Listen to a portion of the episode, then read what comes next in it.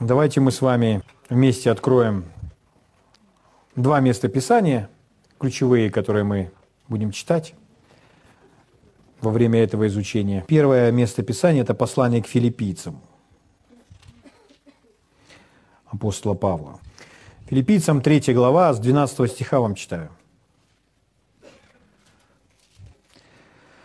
Говорю так не потому, чтобы я уже достиг или усовершился, но стремлюсь, не достигну ли и я, как достиг меня Христос Иисус.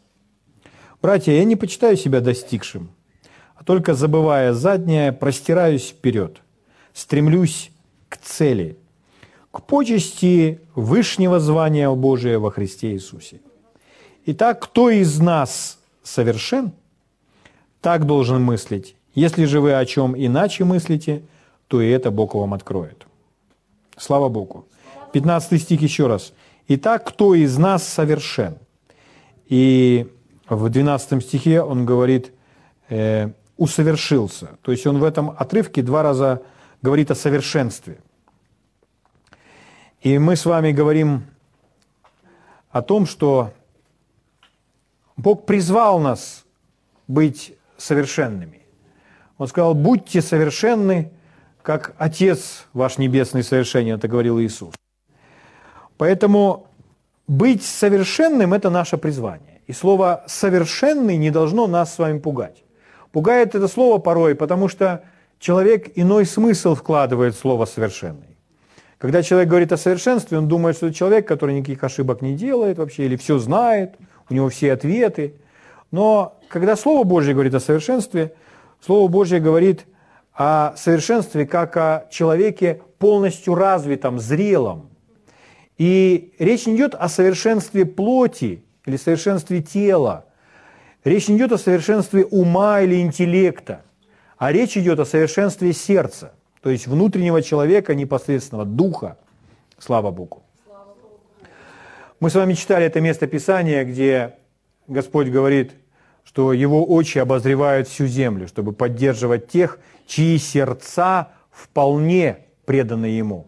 Написано в синдальном переводе. Другой перевод звучит э, совершенно, ну, вполне можно заменить слово полностью преданные.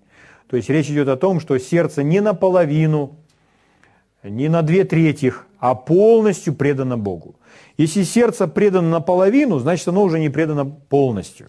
А если оно не предано полностью, то значит это не то сердце, которое Бог в состоянии поддержать. Если наполовину, то это сердце должно измениться. И в книге Откровения мы читали с вами, так как ты тепл, теплое состояние. Теплое состояние – это когда человек не полностью предан Богу, не полностью сердце предано Богу. Поэтому Бог желает, чтобы наши сердца были полностью преданы Ему. Слава Богу. И когда мы с вами рождаемся свыше, э, это величайший дар, дар спасения, который мы принимаем даром по Божьей благодати через веру в Иисуса Христа, из-за того, что Господь Иисус совершил, то мы с вами спасены, мы, мы родились в Божью семью. И уже утратить, потерять это спасение практически невозможно – это очень сложный процесс, чтобы лишиться спасения. Человек не лишается спасения из-за неправильных поступков. Человек лишается спасения из-за э, веры в обратное. Но это другая история, это сложный вопрос, ну, чтобы сейчас так в двух минутах его объяснить. Но когда мы рождаемся свыше, мы становимся Божьими детьми. И даже если мы с вами делаем ошибки, мы не прекращаем быть Божьими детьми. Мы остаемся Божьими детьми. Есть кровь, и поэтому мы опять очищаемся, исповедуя свои грехи и так далее. Но порой люди думают так, что если я спасся, если родился свыше, то все. Нет, у Бога есть план. У Бога есть план нашего роста, нашего развития. И Бог призвал нас к совершенству. Он призвал нас к совершенству, то есть, чтобы мы достигли с вами полной зрелости, чтобы мы были развитые и зрелые в Боге, во Христе. То есть, иными словами, чтобы мы с вами были как Он, как Иисус. То есть Иисус есть наш пример, и Господь желает, Он запланировал для каждого из нас, чтобы мы с вами были как Иисус. То есть, чтобы у нас с вами такая же молитвенная жизнь или общение с Небесным Отцом было, как у Иисуса. Аминь. Чтобы мы с вами достигли уровня веры, как Иисус, чтобы мы возросли. Чтобы мы с вами в духе ходили, как Иисус. То есть это Божья цель, это Божья планка. Достигнуть высшего звания Божьего во Христе Иисусе. Слава Богу. То есть быть как Он, поступать как Он. Иногда люди возносят Иисуса в такой ранг, что у Иисуса, конечно, есть ранг. Он глава. Он есть все. Он начало и конец. Он больше всех. Он самый великий. Аминь. Но люди возносят его на такой пьедестал, что «О, это Иисус, и мы никогда не можем сделать ничего подобного». Это неправильно, это не по Писанию. Иисус не ставил перед собой такую цель, чтобы нас с вами всех удивить, восхитить и сказать, и сказать нам, не повторяйте этого дома, и не пытайтесь это сделать дома то же самое. Нет. Иисус сказал, верующий в Меня, дела, которые творю Я, и Он сотворит. И даже больше сих сотворит. То есть Божье предназначение, чтобы мы с вами жили на этой земле, как Иисус. Слава Богу. Однажды брата Коупленда сказали, ну, там некоторые люди ему сказали, родственники его, ой, ты что, стараешься быть похожим на Иисуса? Что ты ведешь себя как Иисус? И он, на что он сказал, о, это великий комплимент для меня, если вы заметили, что я стараюсь быть похожим на Иисуса. И веду себя как Иисус. Слава Богу. То есть, если мы с вами э, достигаем того уровня, что мы способны ходить в любви, как Иисус, о, друзья, Слава Богу. Не знаю, что есть еще более высокое. Хорошо, дорогие, давайте откроем следующее место Писания. Это послание к евреям. Великое место Писания. Это место, это глава 12, она идет сразу же за 11. Почему я это подчеркнул? Потому что 11 глава у вас, как у верующих людей, это очень известная глава. Она описывает многих-многих героев веры. 11 глава послания к евреям. А 12 сразу следует за ней, и вот что вытекает. Там описываются в 11 главе все эти герои веры, а вот 12 начинает с первого стиха. «Посему и мы, имея вокруг себя такое облако свидетелей, то есть это все эти герои веры, они по-прежнему живы, они не прекратили свое существование, они восседают на этих трибунах на небесах, как на большом стадионе, а мы с вами на поле, на земле, как на поле, и они смотрят на наш, как мы проходим свое поприще. Или здесь это сравнивается со спортивными состязаниями, здесь это сравнивается с нашим жизненным забегом, как мы совершаем свой забег.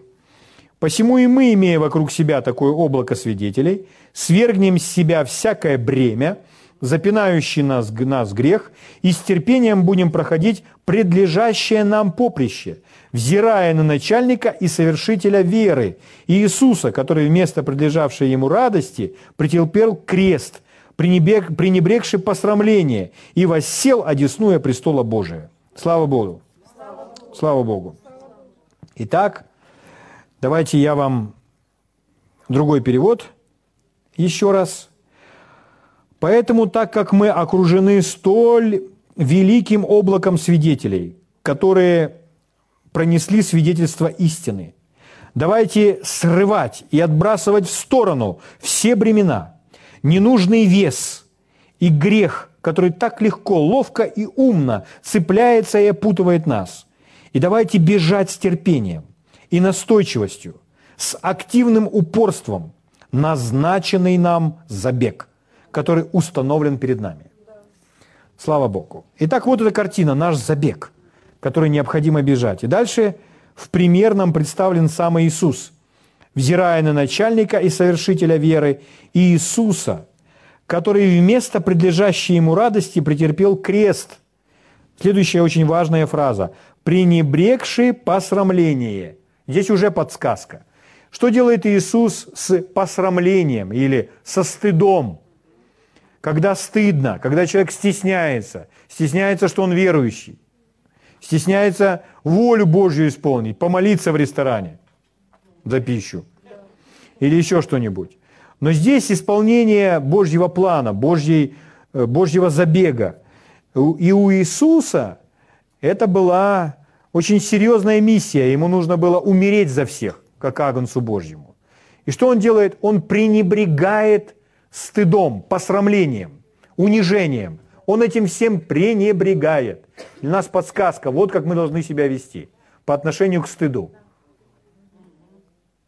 Стыд известен всем. Или человек, я стесняюсь. Угу.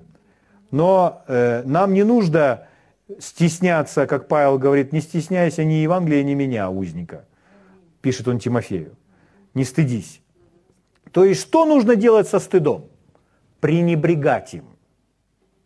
Вы слышите? Пренебрегать им. Пренебрегать э, в другом переводе используются два слова, которые написаны э, через союз «и».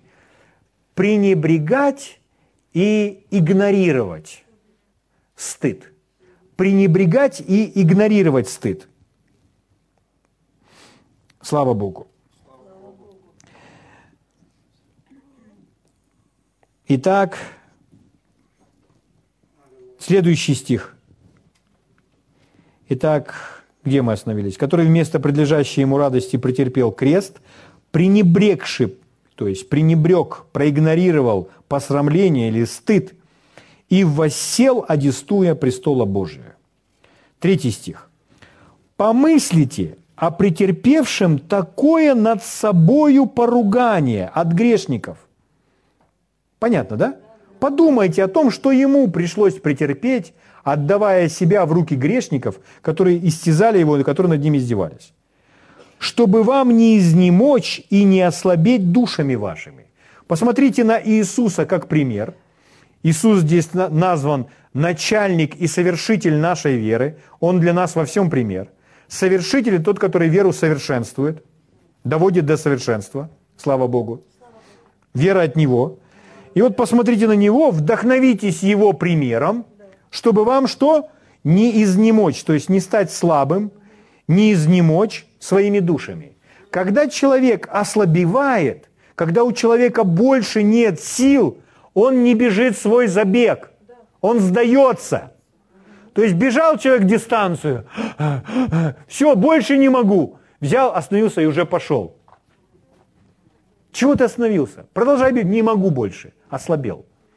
Так вот, нас должен вдохновлять пример Иисуса, что Он, показывая нам пример, пренебрегает стыдом, игнорирует стыд. Дальше сейчас будем читать. У нас с вами третий стих. Потому что нам нужно дочитать эту главу сейчас до конца, чтобы вы ушли счастливыми. С третьего стиха. Помыслите о претерпевшем такое над собою порогание от грешников, чтобы вам не изнемочь и не ослабеть душами вашими. Четвертый стих. Вы еще не до крови сражались, подвязаясь против греха. Слава Богу. Иисус, Он настолько упорно молился в Гемсиманском саду, саду, что его пот был как капли крови он настолько был в напряжении, потому что он знал Божий план, через что ему предстоит пройти. И он говорил, Господь, доминует меня чаша сия. Иными словами, можно так сказать, Господь, можно ли это все осуществить каким-либо другим способом, чтобы мне не идти на тот крест? И он получает ответ от Бога Отца. Нет. Нужно только умереть через смерть, через пролитие крови. Впрочем, не как я хочу, не моя воля, но твоя воля да будет. И он подчиняется воле Божьей трижды. И пот его был как кровь. Вы еще не до крови сражались, подвязаясь против греха, и забыли утешение, которое предлагается вам как сынам. Сын мой, не пренебрегай наказания Господня и не унывай, когда Он обличает тебя – Скажите, он что, почему он вдруг об этом говорил? Что поменялась тема, он сменил тему, что ли? Нет, он продолжает. Все, чтобы достигнуть совершенства в вере, взирая на начальника и совершителя нашей веры Иисуса, чтобы пробежать свой забег и достигнуть финиша, Он вдруг заговорил о наказании. Ну, как у нас здесь написано. Еще раз. «Сын мой, не пренебрегай наказание». Более дословно не наказание, более дословно исправление.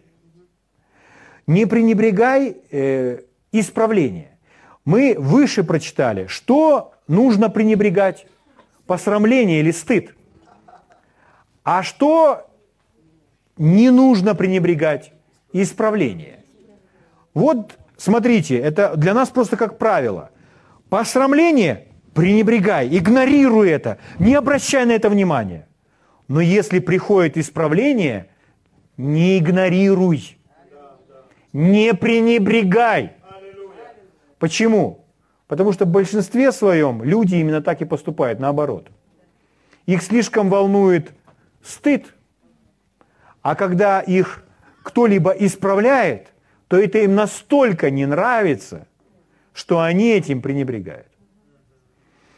Читаем дальше. Ибо Господь, кого любит, того и наказывает или исправляет. Господь, я потом вам почитаю еще множество переводов. Ибо Господь, кого любит, того и наказывает. Бьет же всякого сына, которого принимает. И так оказывается, все эти исправления, вся эта дисциплина, которую по отношению к нам Бог применяет, это проявление Его любви.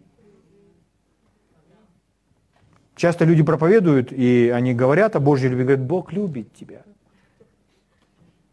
Бог любит тебя. Но часть Божьей любви – это исправление, то есть дисциплина.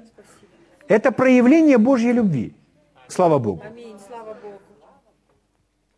Поэтому мы сразу должны с вами сделать вывод. Поймите, исправление – или как у нас здесь написано наказание, это не осуждение. Исправление имеет определенную цель. Сейчас мы в контексте прочитаем. Исправление – это выражение Божьей любви, чтобы мы с вами достигли, закончили свой забег. Потому что без исправления человек не сможет пройти свое поприще. Мы все с вами присутствующие здесь нуждаемся в исправлении. Никто из нас здесь еще не усовершился, никто не знает всего, и никто еще полностью не достиг. Один Бог знает все, Он в этом смысле э, есть вся истина целиком. Апостол Павел говорит, я знаю отчасти. Мы многие можем говорить, что знаем отчасти Павла. Да? Поэтому мы все нуждаемся в исправлении. Есть определенные мысли, которыми мы думаем неправильно, есть какие-то еще привычки, есть еще какие-то взгляды, когда человек смотрит неправильно. Мы все нуждаемся в исправлении. И Бог, любя нас, Он нас исправляет. Это проявление божественной любви. Зачем? Чтобы мы достигнули финиша на своей финишной прямой. Читаем дальше. «Ибо Господь, кого любит, того и наказывает, бьет же всякого сына, которого принимает. Если вы терпите наказание, то Бог поступает с вами, как с сынами. Ибо если, есть ли какой сын, которого бы не наказывал отец? Ну, еще раз, не исправлял отец. Наверное, мне нужно заменить это слово здесь и вам читать по-другому. Если же остаетесь без исправления, которое всем общее, то вы незаконные дети, а не сыны. Если, если вас не исправляют, то значит до вас нет никакого дела. Угу. Вы незаконные дети, вообще не в семье. Поэтому если мы получаем исправление, это проявление к нам Божьей любит наоборот хорошо. Притом, если мы, будучи исправляемые плотскими родителями нашими, боялись их, угу, то не гораздо ли более должны покориться Отцу Духов, чтобы жить? Ну, на, хорошо, давайте просто для нас с вами, для людей, живущих и говорящих на языке, на котором написан этот данный синодальный перевод. Здесь написано «наказывать». Родитель с какой целью дает ремня ребенку? Наказание дать ремня, например. Да? С какой целью? С целью, чтобы он больше это не, эту шкоду не делал больше. Ну так ведь? Это цель исправления. Это не для того, что, а, ты, ты опять там намусорил, иди, я сейчас тебя набью по попе. И вот набил, набил, набил ремнем. И идет родитель домой и, и не думает, хотя бы он опять намусорил, я его еще раз побью. Он же так не думает. Он наоборот думает, я ему дал ремня, чтобы он больше этим не занимался. Это путь исправления. Угу. Поэтому у нас таким словом здесь и переведено. Но э, есть, чтобы более дословно, чтобы вы поняли, какое предназначение имеет, то это звучит как исправление. Хорошо. Те исправляли нас по своему произволу для немногих дней, а сей для пользы, чтобы нам иметь участие в святости Его. Итак, вот написана цель, цель исправления. Он исправляет нас для пользы, для нашей пользы, чтобы нам иметь участие в святости Его. Что значит участие в святости? Что значит святость? Очень хорошее определение святости дал брат Хейген. Короткое и ясное определение. Быть как Иисус. Святой – это значит как Иисус. Такой же самый. Поэтому участник в его святости – это когда все больше Божьей природы, все больше Бога видно через нас. Поэтому Бог исправляет нас, чтобы больше Бога было видно через нас. Слава Богу. Чтобы не плоть лезла, а чтобы Бог был виден. Всякое исправление в настоящее время кажется не радостью, то есть это кажется неприятным, не радует – а печалью, но после, наученным через него, доставляет мирный плод праведности. То есть цель этого исправления, чтобы научить, чтобы исправить путь. Аминь. Слава Богу. Итак, укрепите опустившиеся руки и ослабевшие колени, и ходите прямо ногами вашими, дабы хромлящее не совратилось, а лучше – исправилось. Вот здесь это слово употреблено. А лучше было исправлено. Слава Богу. Чтобы вам проиллюстрировать, как с нами работает Бог в этой сфере, то мы э, возьмем с вами, к примеру, можно взять корабль, плывущий в море или в океане, а можно взять самолет, летящий в воздухе. Ну, мы в современное время живем, давайте возьмем самолет – самолет, который летит на большой высоте, на высоте 10 километров. Летит самолет. И, понимаете, он не ориентируется по домам, которые он видит там через увеличительное стекло. Он ориентируется по приборам определенным. И у него проложен курс, то есть нужно подняться из одного пункта назначения и прилететь из одного города в другой город. То есть подняться, допустим, там, в Ладыжине и сесть, к примеру, в Киеве. Поэтому нужно лететь столько-то там, ну, такое направление, такой курс взял летчик. И вот оказалось, что дует очень сильный боковой ветер. Когда дует очень сильный боковой ветер, то самолет, он не может игнорировать этот ветер этот ветер будет его сносить в сторону. Поэтому он отклонится от курса, и если курс не корректировать, то он пролетит мимо пункта назначения. Поэтому всегда есть ветра там в воздухе. Поэтому самолет, он, как правило, он летит не вот так вот, а он летит вот так вот. Поняли? Ну, сам, самолет... А мужчины поняли меня? Самолет летит, еще раз показываю, а? Самолет летит не просто вот таким вот образом вот, а он летит вот так вот. То есть если, если ветер дует оттуда, то он летит вот так вот. Если ветер дует оттуда, то он летит вот так вот. Потому что ему постоянно приходится исправлять свой курс. Угу. Потому что потоки, которые там, они не в нос встречают, потому что компенсируются этим ветром. Вот. Вот давайте, к примеру, э, Поможешь, Саша, мне? Э, допустим, мне нужно прилететь, э, мне нужно прилететь, вот, вот эта вот стойка с открытками, это мой пункт назначения. А ветер дует очень сильно с вашей стороны. Саша будет в данном случае ну, тот, который меня исправляет. Угу. И вот я лечу вслепую, то есть я не вижу вот я лечу, мой пункт назначения стойка с открытками, и вот я настроил свой курс, и я полетел. А ветер дует очень сильный.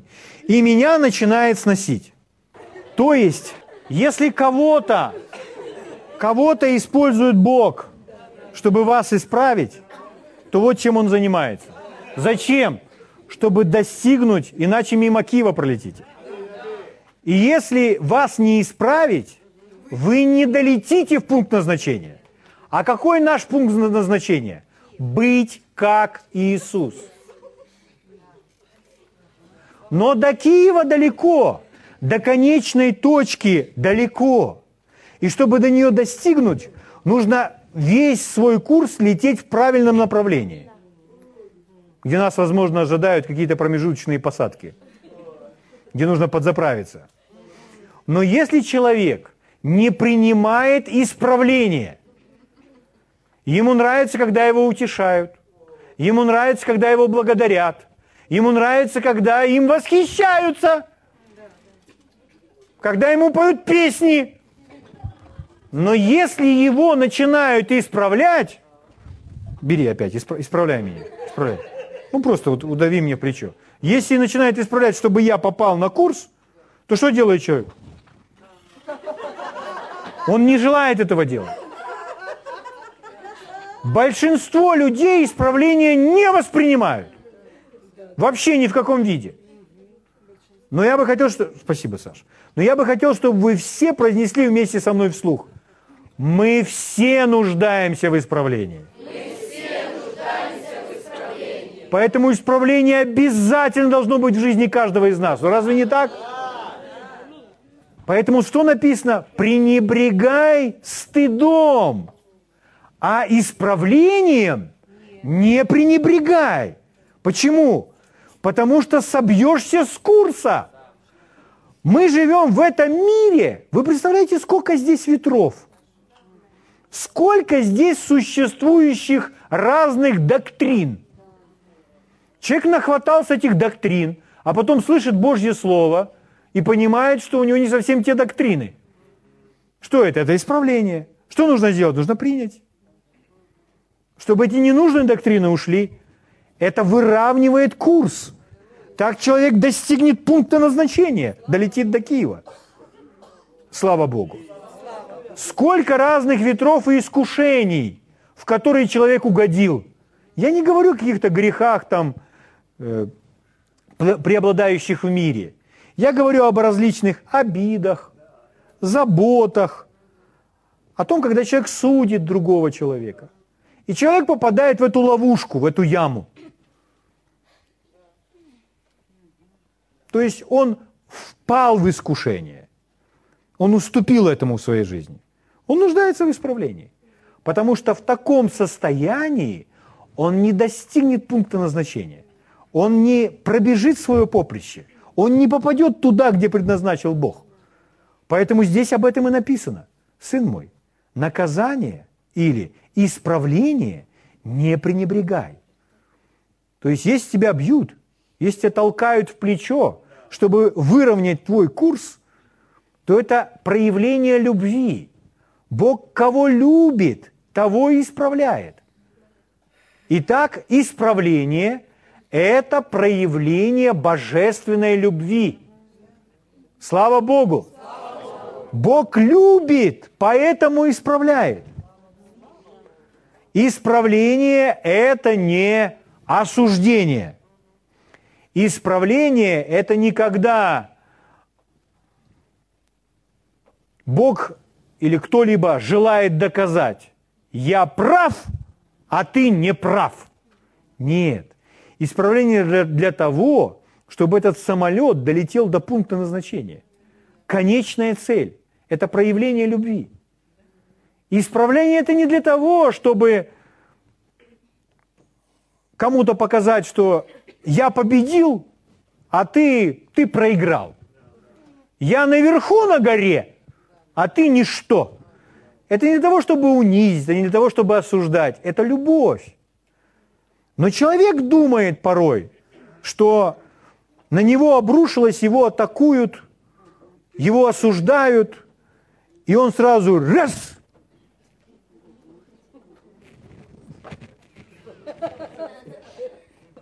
Твой курс хотят выровнять.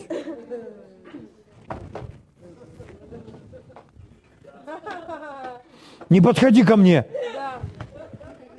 Никто не любит исправления. Мы прочитали, что вначале это не кажется радостью, а больше печалью. Но потом польза от этого. Пройти пункт назначения. Теперь услышьте мои, дорогие, возлюбленные святые. Если человек не получает исправления в начале, в промежутке пути, то отклонившись от своего курса, он не попадает в окно возможностей, приготовленных для него Богом. Чтобы попасть в эти окна возможностей, которые ожидают его на пути, ему нужно идти в точности по курсу в соответствии с Божьим планом для его жизни. Поэтому обязательно нужно принимать исправление, чтобы наш курс был исправлен и чтобы мы попали в пункт назначения. Это проявление божественной любви. Бог обладает такими качествами. Бог. Он есть истина. Аминь. Бога вы никогда не заставите сказать неправду.